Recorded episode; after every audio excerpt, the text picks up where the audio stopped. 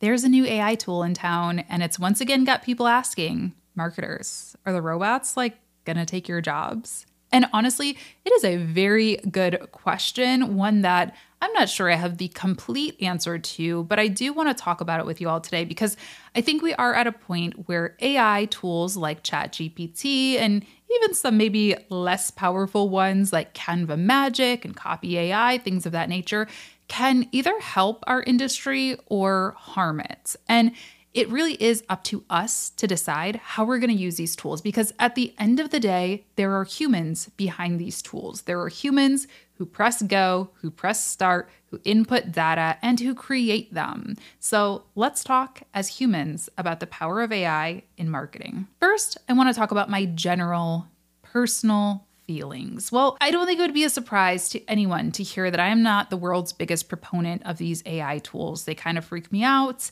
I have some ethical concerns about them and what they're doing to artists, creators, what they're doing for people's mental health, body image, and so much more.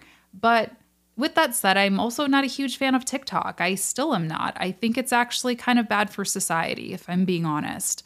That said, I have a TikTok. I help my clients with TikTok. And I think this is something that I admittedly do struggle with as a marketer, is kind of balancing my values with my vocation. I do have hard lines. And I think that is what, my advice to you would be with AI or any new technology that maybe you're not comfortable with TikTok. I've set a hard line. Listen, I'm not going to do dances on TikTok, especially in scantily clad clothing, even if that's what's trending, and that's no shade to anyone who does that, but that just does not align with me and what I want to be known for. And for the AI thing, listen, I've been using AI. A lot of us have been using AI. This is not brand new. I've used Grammarly for years. I've used a tool called Descript, which is a video editor, which has AI functionality for years now. So I've been using AI, right? I can't get on my high horse and say no AI ever, but I can say, you know what, the Lensa app, I've heard way too many artists complain about their art being stolen. I've heard way too many people talk about how it has harmed their body image, particularly people who look like me and seeing their skin be lightened and things like that on that app. So I can say, you know what, that one, not going to go there. So I think it's important to draw your own boundaries. With that said, I think with new technology, you kind of have to evolve or be left behind in this field. Marketing is ever-changing. Digital is ever-changing. And if you don't like change, maybe it is time to think about something else. And I say that with love. I don't say, oh, you're not good enough for this industry. It's just, that's what it is. It's constantly changing. It's constantly evolving. So I do think that we will need to use it. There will be tools that we're going to need to get comfortable with. I can definitely see in the next couple of years, I don't know which one it will be. I don't know what it will do necessarily, but just like Canva completely revolutionized graphic design. And I know my graphic designers are cringing so hard, but just, it changed how we design stuff. It changed how we create images. I think we'll see a Canva equivalent for AI writing or outlines or something like that. Maybe it is ChatGPT. I don't know. And I think the Canva thing is an important thing to talk about. And we're going to come back to it because I do use Canva every single day in my business. I also hire graphic designers every single year. I don't have one on staff full time, but I do hire at least one or two graphic design freelancers every year. And I want to talk about why that is. We'll get to that at the end of the episode. But first, let's talk about how AI can be good, because I do think there are some potentials with it. I've played around a little bit with ChatGPT and some other ones. I didn't want to. It took me a long time to create a ChatGPT account. I wasn't yeah, let's do this. But hey, I think that these AI tools can be helpful for idea generation. So for example, if you get a client in the biotech industry, I don't know about you, but I don't really know much about biotech. And if they give me a few keywords or a few, industry terms that they want me to create content around, what I normally would do in that situation is go to Google, go to any industry website I can find and just do research. And I do think that these AI tools can basically be an accelerated version of that. I went ahead and tested out using ChatGPT for this episode and created an outline. I created my own outline, my own way first, and then I created one in ChatGPT, and I gotta admit, it didn't do a terrible job. I'll put it up on screen if you're watching the YouTube version. It didn't do a terrible job. It actually is pretty much my outline, just organized a little bit better and a little bit more, professional looking, if I'm being honest. So I think that can be helpful. And I don't find that to be incredibly terrible, let's say, because at the end of the day, I still have to get on camera and create the content. I'm not pushing a button and having some robot-like voice create a podcast, although that's probably coming. But for now, I think it can be helpful for creators. That said, as I read through this outline and some other examples that I have tested out, they are extremely bland, extremely kind of academic, I suppose I would say. There is not a lot of me. There is none of me in that, and that's obvious. So if you're not taking the time to make it your own, I think you're going to suffer. I think your work is going to suffer. Again, we'll talk more about that in a second. And I think it can be helpful for checking work and, just like the technical details, right? Maybe fact checking. It would be great if we had some AI fact checking for news or for, social media. But it can also hurt. It can hurt our industry a lot. I mean, obviously, job stuff aside, right? It can put a lot of people out of work. But let's talk about that dry outline and the dry landing page that I created. I tested out in ChatGPT them creating a landing page for the Freelance Friday Club, my membership group. And I mean, let me just read you a couple quick examples. Welcome to the Freelance Friday Club. Are you a freelancer looking to take your business to the next level? Look no further than the Freelance Friday Club. Like, that's fine, but that's just a bunch of business cliches, right? How many landing pages have we seen with those exact words, those exact terms on the landing page? There's no me in that. I also did one for an online course. I said, let me just see here. I'm gonna make them create a landing page for the accelerator, which is gonna be opening soon. Welcome to the Social Media Management Accelerator course. Same format there, right? Are you ready to take your social media skills to the next level? Sounds just like the other one. And then basically it's copying what I kind of already put in for the prompt. So this can be a helpful maybe kind of template, if you will, but there's certainly something missing. And I see it from the user perspective. It is so obvious to me when someone is using one of these tools for their copywriting. It is so unbelievably obvious. There's a creator I follow who I love, and they have a very distinctive voice. They are very fun. They just are, it's like, you just know, we all write or talk or create in a certain way. Maybe it's the pacing of words, the, actual words that we use, the emojis we use. We all have different, regional dialects. I'm from the North. This person's actually from the South, which I kind of have a little soft spot for and think is really cute. So, there's all these like different ways that this person talks, right? And I saw one of their posts come up, I think it was on LinkedIn, and it stood out like a sore thumb from their other posts because it just did not sound like them. All of those little things that made this person that person were gone, and it was a robot. And you might be wondering, well, who cares? I mean, if I'm a business owner, I don't care about cute little words and phrases that I normally use. And sure, if you are selling, batteries on Amazon, yeah, AI it away. I think that is exactly the type of industry that will be off to the races with this stuff, creating 1,000 different product descriptions for household items. I mean, how much personality and emotion do you really need in that? I got to be honest, even as a marketer, I don't read the descriptions for batteries. I just buy the dang batteries. So if that's your niche, yeah, maybe you should be a little bit worried, and maybe you should be thinking about a different niche. But for services, for, products that impact our daily lives in a meaningful way, for things like healthcare, for, anything like that, yeah, there is emotion. There needs to be emotion in your copy. You can't just have a copy and paste dry script. And we just saw in these two landing pages that I created for two different products of mine, they followed the exact same format. So are we gonna just forever see landing pages that are basically copies of one another? And is that gonna impact us and encourage us to buy in the same way that we traditionally have? Of course not. And I know that there's more complex, stuff that you can do with this. So before anyone lets me know that, I know we can train this to probably make it more personalized and all that. But the point is, people still do need connection. That's what makes us human. That is what makes us buy the way that we do, connect with the brands that we do. If we just let AI take over our copywriting, what is that really going to do for human connection in marketing? It's not going to be there, and people aren't going to sell stuff. People aren't going to be happy, I'm telling you. I already talked about artists and creatives complaining about Lensa, and I think a few of them actually sued the app or some actual app. I'll leave some sources in the show notes for you, but there's definitely concerns from an ethical perspective there.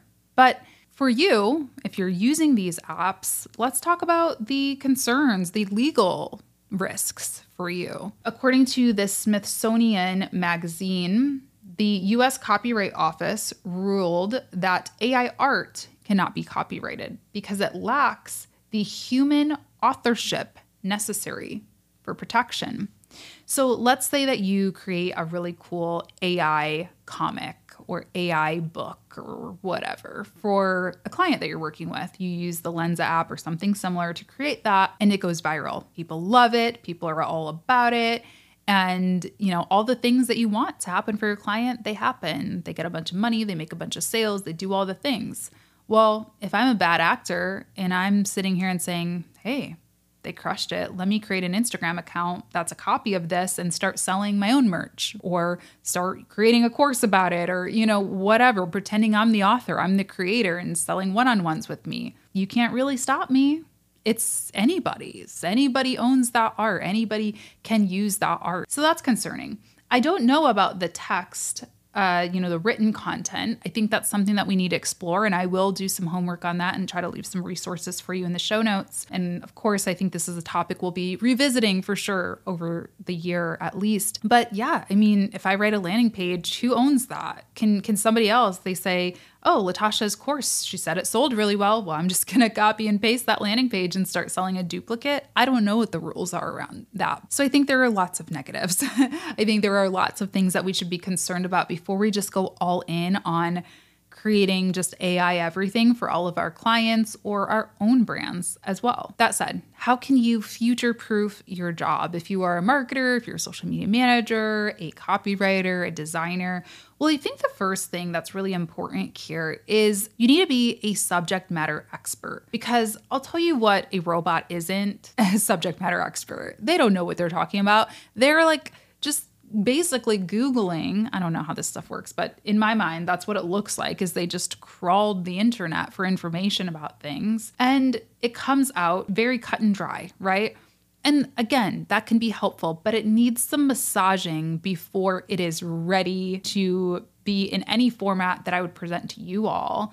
Like this podcast outline, I wouldn't present that to you. I need to do some massaging. I need to put some love in it. I need to put some personal anecdotes. One of the bullet points on here is share examples, share case studies of companies that have used AI. Well, that's research I need to do. I need to go out. Maybe I need to go on Instagram and ask my followers, hey, are any of you using this successfully? Do you want to hop on for an interview or give me a quote that I can read in my podcast, right? So there's still that subject matter expertise, that human element that is necessary for most forms of creative work. And I think niching down and saying, listen, I work with only biotech companies. I know everything there is about biotech. I'm going to this upcoming biotech conference. I have all these biotech connections.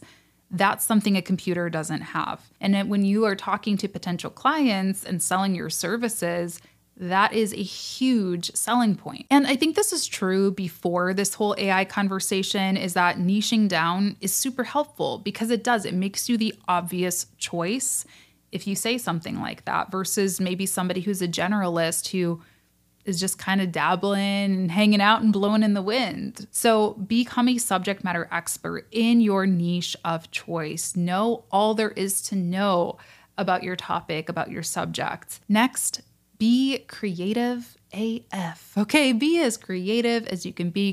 Create as many things as you can. Again, this is nothing new. My whole inbound marketing funnel, my sales funnel, how I get clients, how I get work is by creating videos, is showing up. And listen, a lot of people don't show up.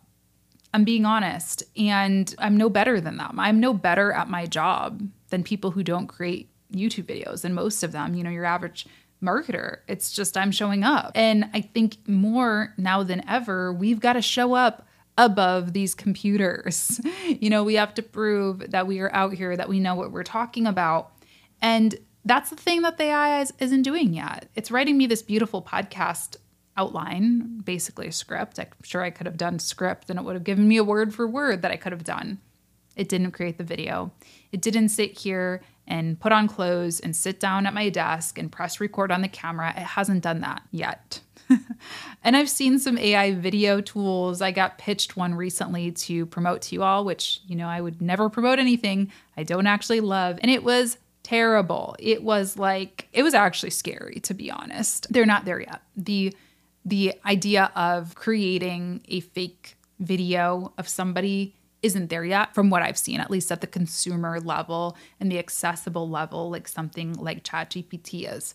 So actually doing the work, actually doing the stuff is what's going to set you apart. I've been asked this question a million times when it comes to content. Hey, Latasha, how do you know that you're not giving your best stuff away for free? You know, how do you make sure that people don't just copy you and become your competitor? Because you're giving all your trade secrets away, essentially. You're giving all your business advice away. And my answer is always the same. Listen, if somebody wants to consume every second of my content, in theory, yeah, they will have a step-by-step everything that I know about building a business. And in theory, they could replicate my business. Yes, absolutely. You have all the tools. If I'm working with a client and I give them a step-by-step because I'm going to go on vacation of how to check their Instagram inbox or, you know, how to take an Instagram photo because I'm unavailable to do it for them. Yeah, they have the tools to do it. Here's the thing. Only a very small percentage of people are actually going to do it and do it consistently and put in the care and creativity and details and passion that are required for this stuff to really work. And that's no shade to anybody. I'm not saying if you're not studying my videos all day that you're a bad person or you're not smart, right? There's a lot of reasons why you probably just don't have time to do that. The point is, it's just not that easy, right? Instructions, learning, like step by step, that stuff's easy, but execution is hard. And that is something that as a service provider in particular, you need to be hammering home and really living the example of. Yes, some people will say, I'm a price shopper. I want the cheapest method of getting this stuff out there as possible. I don't want to pay an individual to write copy for me. I just want to get this done as cheap as possible. That's always going to be a thing, but there will also always be people who will pay for convenience, who will pay for expertise, who will pay for innovation and creativity. And that brings me, like I said, I want to come back to the graphic design conversation. I know a lot of graphic designers hate Canva. I kind of have a love-hate with it too from an ethical perspective because I'm like, what? But I still hire designers regularly. I still hire designers. If I need a logo done, I'm not doing that on Canva. I'm sorry. I love you, Canva. I know you can create logos on Canva, but I'm not doing it on Canva. I want a professional, not just for the convenience of them to do it right for me and me not having to like wrestle with Canva to get everything right, but also for their creativity, for their experience and saying, hey, you've worked with other online educators. You know, what colors should I be using to communicate, right? Color theory is a whole thing. Does Canva really know color theory and give you suggestions on which moods you're trying to communicate based on experience? No, they don't do that. They don't do that. So there will always be a place for convenience. There will always be a place for expertise. So I think those are the places that we as human beings can really stand out and separate ourselves from these computers. So those are my quick thoughts on AI. I'm really curious to know what you all think. As always, just please keep it respectful. And I know I'm only scratching the surface of what these tools are capable of, so you don't need to tell me that. I know. But I am curious. You know, you can disagree with me, please. I am also not too proud to say that, you know, I can change my mind. I change my mind on lots of things. So I'm open to hearing what you all think and where this is going. And, you know, this will certainly be something that I will be watching. I think we all will be. So stay tuned. If you are watching the YouTube version, you may see that I'm in my new office. So that's very exciting. I think I have a vlog coming out on Monday, a little behind the scenes office tour. I feel like I need something like a little picture or something here. What do you all think? Or is this cool like as is? Let me know also if you have any design thoughts. And lastly, just want to take a second to remind you about the Freelance Friday Club. If you are somebody who's just looking for accountability, networking, if you are looking to pick my brain a little bit, the Freelance Friday Club is a great place to be. And I am closing the doors to it for a little bit in the next week or so. So you've got just about a week to sign up. So I will leave a link for you in the show notes. Just to clarify, I'm closing the doors to new members, but all of the activities will still be going on every month like normal. We do bi-weekly masterminds, basically a group coaching session with me. We do weekly video co-working, and we also do regular masterclasses with myself and other guest experts. So it's a really good time. There's a daily forum you can access. I'd love to see some of you in there. I'd love to talk AI with some of you in there. And yeah, I hope you can join me. So thanks so much for tuning in today. I hope you have a wonderful rest of your day. I'll talk to you soon. Bye-bye.